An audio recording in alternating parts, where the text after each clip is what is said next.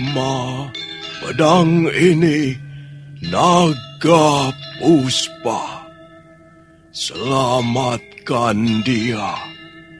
Jangan sampai jatuh ke tangan pendekar berwatak jahat.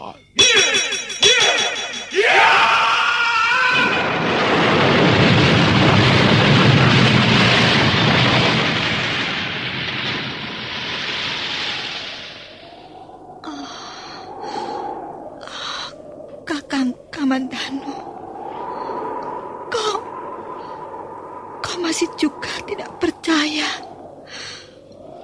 bahwa aku, aku mencintaimu. Mesin, maafkan aku Mesin. Oh, Mesin. Oh, Mesin!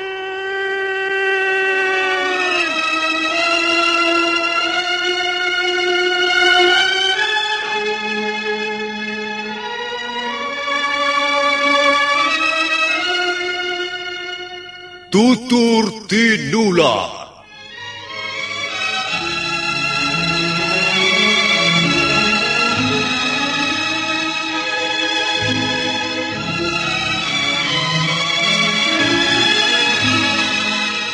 Sebuah sandiwara radio serial, produksi Sanggar Cerita dan teater Sanggar Prativi.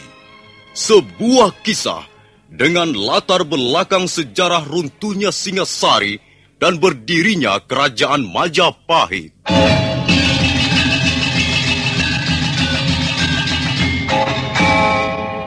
Sandiwara ini didukung oleh pemain-pemain radio yang sudah ternama. Ferry Fadli, Ivone Rose, dan Eli Ermawati.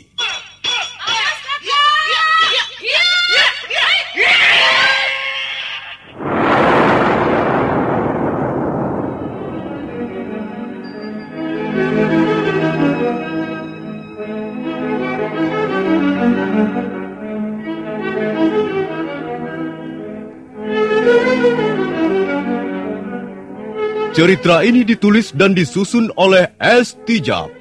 Teknik dan montase dikerjakan oleh M. Pranoto dan Edwin Sutandi. Sutradara Bambang S. Kali ini mengetengahkan episode kedua dengan judul Kisah dari Seberang Lautan.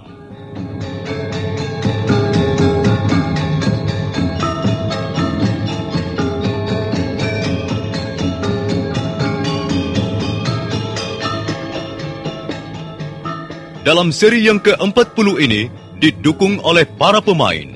Sono sebagai Arya Wiraraja, Petrus sebagai Jaya Katwang, Ai sebagai Nararaya Turuk Bali, Bambang sebagai Kebo Mundarang, Heri sebagai Dia Wijaya, Rusli sebagai Rangga Lawe, Kasdu sebagai Lembu Sora, Iwan Dahlan sebagai Prana Raja, Edi Juni sebagai prajurit, dan Nusri pembawa cerita. Selamat menikmati.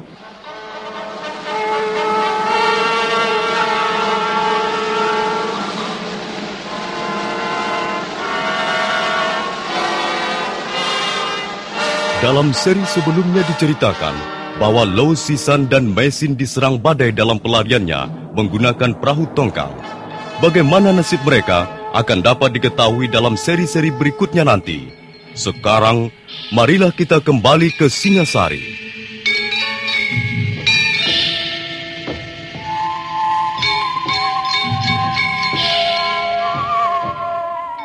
Singasari yang besar yang dulu bernama Tumapel mempunyai banyak negara bawahan seperti Daha atau Kediri, Jenggala, Sanggariti, Wengker, Lasem, Tuban, Belambangan sampai ke Sumeneb.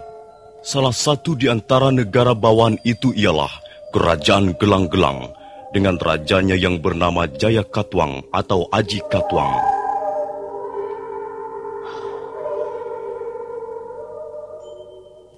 Suatu hari, saat senja mulai turun dan cahaya matahari semakin lemah, nampak seorang penunggang kuda memasuki kota gelang-gelang.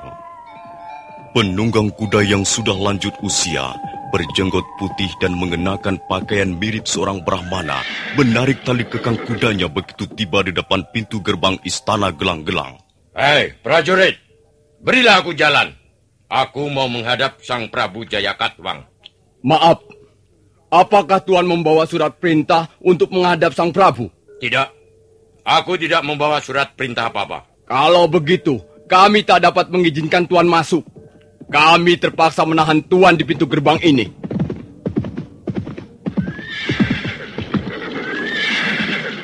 Maaf, bukankah Tuan yang bernama Arya Wiraraja dari Kadipaten Sumeneb? Iya, benar. Dan aku masih ingat, masih mengenalimu dengan baik, Kebu Mundarang. Terima kasih Tuan. Apakah Tuan bermaksud menghadap Sang Prabu? Apakah yang telah dilakukan prajurit-prajurit ini Tuan? Ada hal yang sangat penting yang ingin saya kemukakan pada Sang Prabu Jayakatwang. Oh, kalau begitu mari Tuan. Mari saya antarkan menghadap beliau. Dan maaf kalau prajurit-prajurit ini tadi telah berlaku kurang sopan pada Tuan. Oh, tidak Kebu Mundarang. Mereka tidak apa-apa. Mereka adalah prajurit-prajurit jaga yang baik. Awas prajurit, kami mau lewat. Nah, mari Tuan.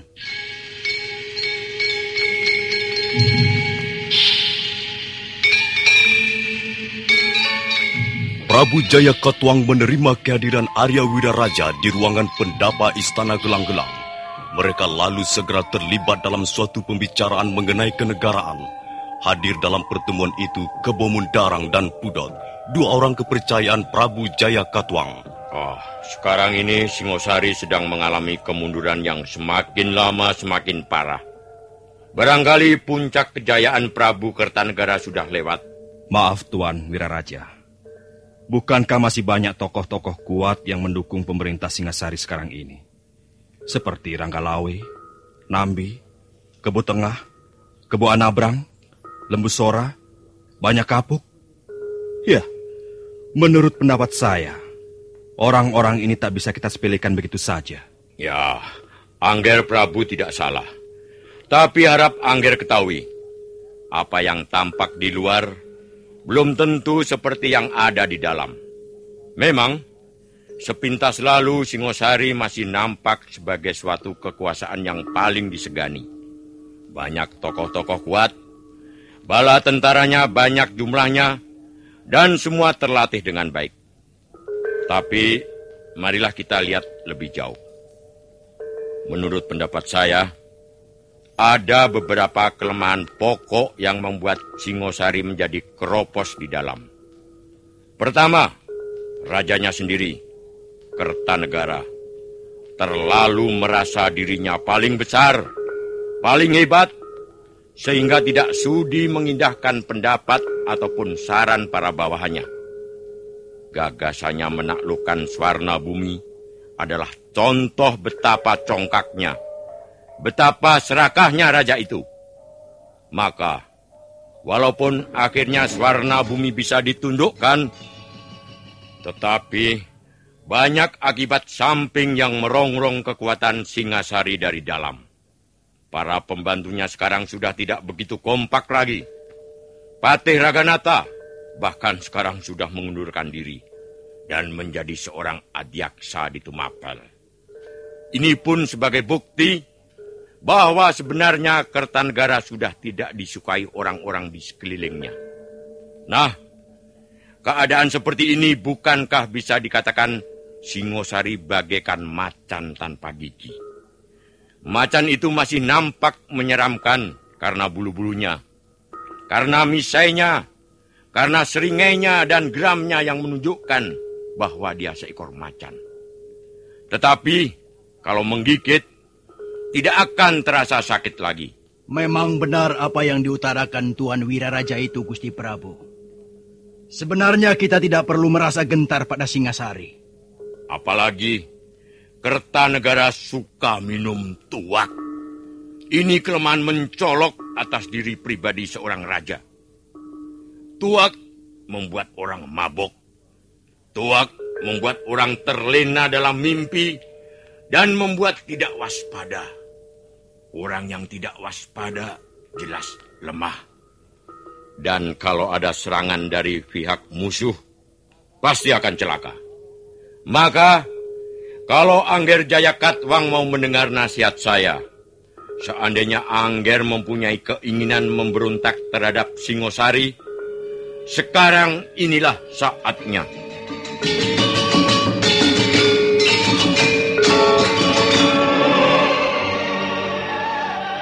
Jaya Katwang sebenarnya masih adik ipar Prabu Kertanegara sendiri. Dia mengawini Narararia Turuk Bali, putri sang Prabu Seminingrat atau Ranggawuni. Di samping adik ipar, Jaya Katwang juga masih besan Kertanegara karena Arda Raja putranya mengawini putri Raja Singasari tersebut. Karena masih adanya ikatan kekeluargaan, maka Jaya Katwang merasa perlu memberitahukan pada istrinya mengenai usul yang telah dikemukakan Arya Wiraraja. Menurut Kanda Prabu sendiri, bagaimana? Aku datang ke keputren ini justru ingin mendengar pendapatmu, Dinda. Kalau Kanda Prabu minta pendapat hamba, baiklah. Menurut pendapat hamba, saran atau usul Arya Wiraraja itu jangan hendak diberi angin. Mengapa begitu? Karena usul itu kalau dilaksanakan, bisa memecah belah pertalian keluarga Sang Prabu Kertanegara itu bukan orang lain bagi kita. Beliau adalah saudara tua hamba sendiri. Apa kau ingin melihat Jaya Katwang menjadi raja gelang-gelang seumur hidupnya? Menjadi raja bawahan itu tidak menyenangkan. Bukankah kita sudah tidak kekurangan apa-apa? Selama ini Sang Prabu Kertanegara selalu bersikap baik terhadap gelang-gelang. Bahkan putra kita Arda Raja telah berkenan diambil menjadi menantunya. Tapi aku mempunyai keinginan lain. Dan keinginanku ini sudah terpendam sejak lama. Aku ingin kita menengok pada kenyataan sejarah, Dinda. Dulu, di desa Ganter, pada tahun 1222, bala tentara Kediri dihancur leburkan oleh prajurit Tumapel. Sang Prabu Kertajaya terbunuh, dan Kediri jatuh ke tangan Ken Arok. Selanjutnya Kediri menjadi negara bawahan Tumapel yang lalu bernama Singasari. Apa gunanya mengurut peristiwa sejarah Kanda Prabu? Bukankah semua itu sudah berlalu? Kita bisa belajar dari apa yang sudah berlalu. Ken Arok telah membuat sejarah baru dengan membunuh Dandang Gendis. Lalu mendirikan dinasti Rajasa. Sungai peristiwa yang semula bermata air di Kediri telah dipindahkan oleh Ken Arok ke Singasari. Apakah Kanda Prabu ingin mengubah kembali jalannya sejarah? Iya. Itu akan banyak memakan korban. Korban diperlukan untuk kebesaran seseorang. Itu watak yang tidak bijak. Di mana letak kebijakan? Di tengah hati rakyat.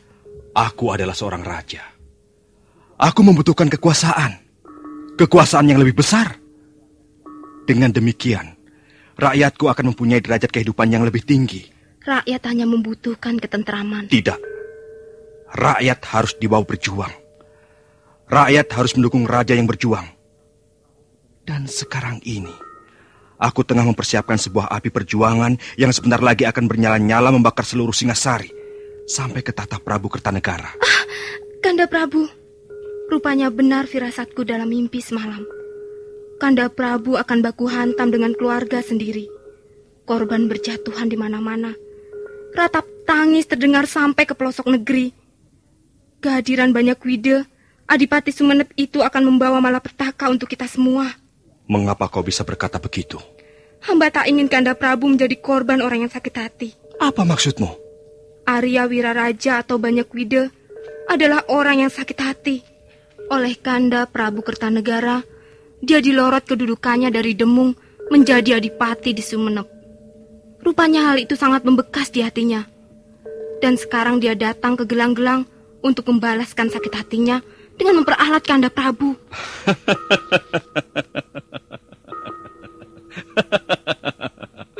Dinda, aku bukan anak kecil.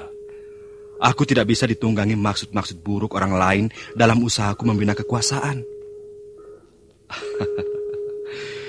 Dinda Teruk Bali, kau adalah istriku. Sekalipun kau adik Prabu Kertanegara, tapi kau adalah permaisuri Raja Gelang-Gelang. Dan sekarang Jaya Katwang, Raja Gelang-Gelang itu, sedang merencanakan sesuatu yang besar. Dinda, kau harus mendukung suamimu. Ya, baiklah Kanda Prabu. Kalau memang demikian tekad Kanda Prabu, hamba hanya bisa menurut. Aku tak mau selamanya menjadi raja bawahan. Aku adalah putra Sastra Jaya, cucu Prabu Jaya Sabah, anak turun Raja-Raja Panjalu. Aku akan membangun kembali kejayaan Kediri dari puing-puing kehancurannya di desa Ganter. Malam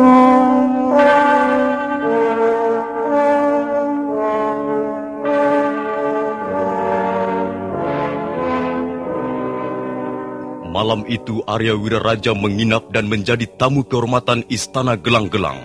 Keesokan harinya, dia kembali menghadap Prabu Jaya Katwang untuk membicarakan rencana pemberontakan terhadap pemerintah Singasari. Hadir dalam pembicaraan itu Kebo Mundarang dan beberapa orang yang merupakan tokoh ilmu kanuragan.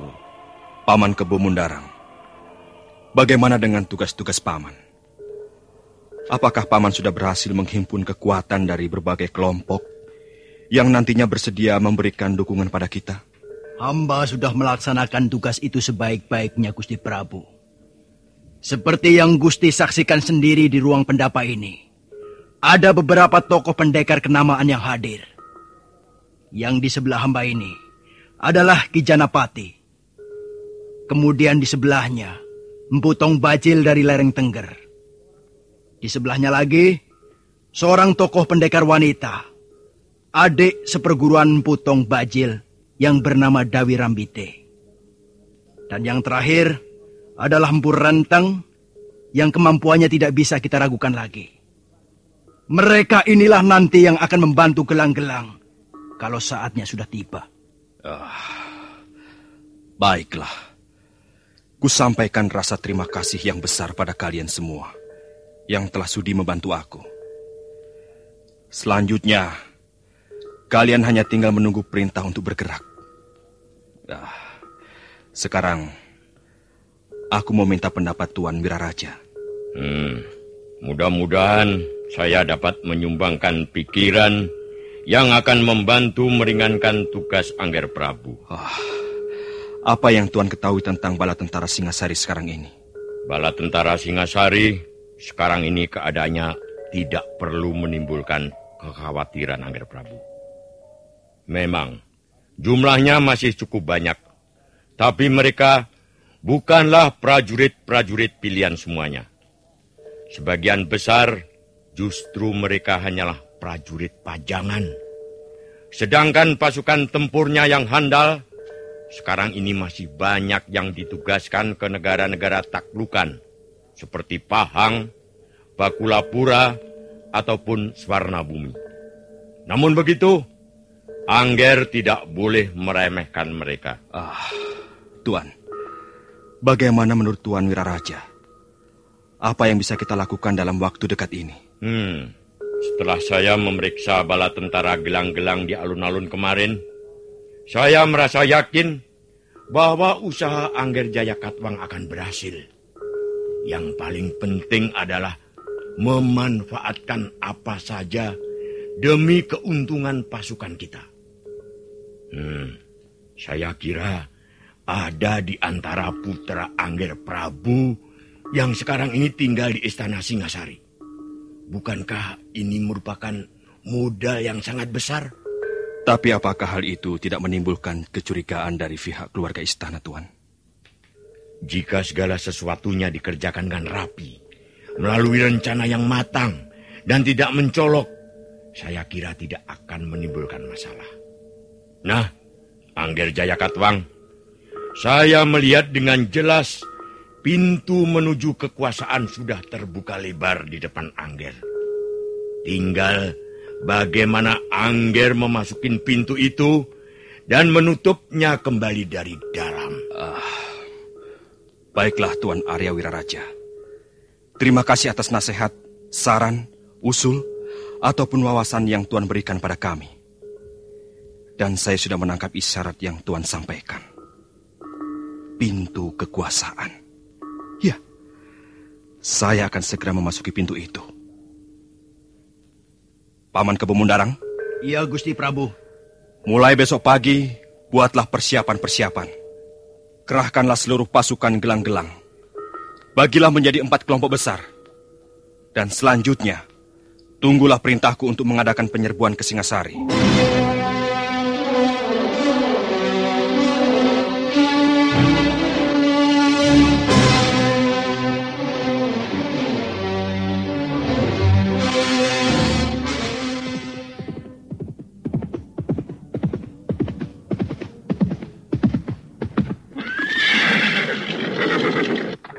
Gusti Ranggalawe, menurut laporan yang hamba terima dari Palatrik Sandi, kerajaan gelang-gelang secara terang-terangan telah memberontak. Memberontak? Secepat inikah Jaya Katwang memberontak? Benar, Gusti. Pasukan gelang-gelang telah bergerak dari sebelah utara Daha. Dan sekarang mereka telah memasang kemah di desa Mamling. Hmm, kalau begitu aku harus memberitahu Paman Lembus Sora.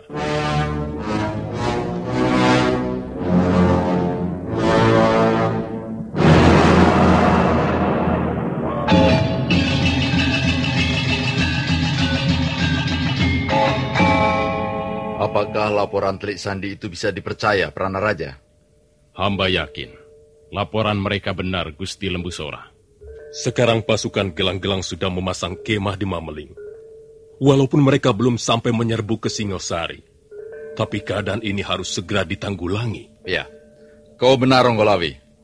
Kalau kita membiarkan mereka sampai menyerang, tanpa mengadakan barisan pertahanan dan perlawanan, sama halnya menyerahkan kota Singasari ke tangan Jaya Katwang. Kalau sampai pasukan mereka menyerbu kemari, Singasari akan tenggelam dalam kenangan banjir peperangan yang dahsyat dan gawat. Paman, saya kira Gusti Sanggrama Wijaya harus segera mengetahui keadaan ini. Hmm, ya. Sekarang kau kembali ke alun-alun Peran Raja.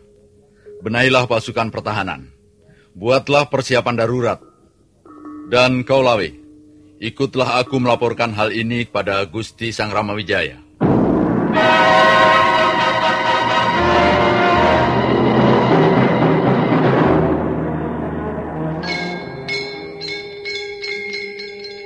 Ah, rupanya gelang-gelang sudah tidak sabar lagi mencaplok Singasari.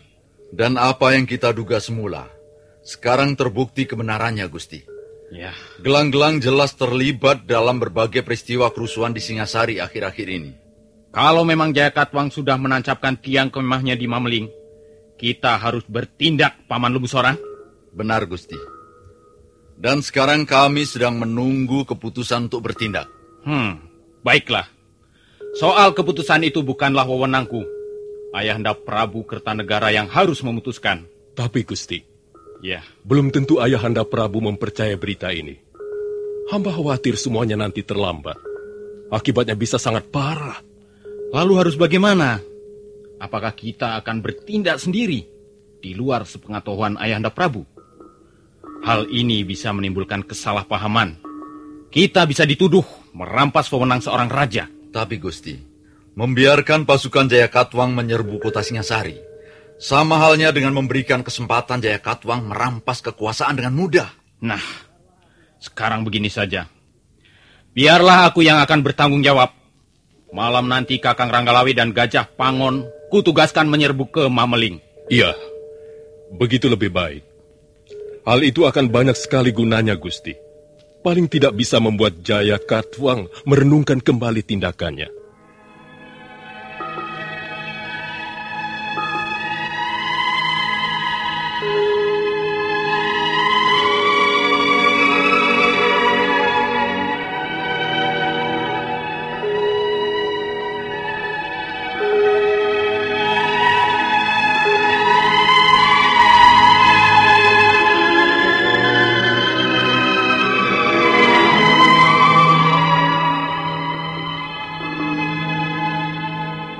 Demikianlah, Dia Wijaya atau Raden Wijaya atau Sanggrama Wijaya telah mengadakan pertemuan darurat dengan para tokoh Istana Singasari. Nah, para pendengar sekalian, apakah yang akan terjadi selanjutnya? Apakah pasukan gelang-gelang akan mampu menerobos masuk kota Singasari hingga Jaya Katwang berhasil mewujudkan cita-citanya menjadi raja di Kediri? Silakan mengikuti seri berikutnya. Sampai jumpa.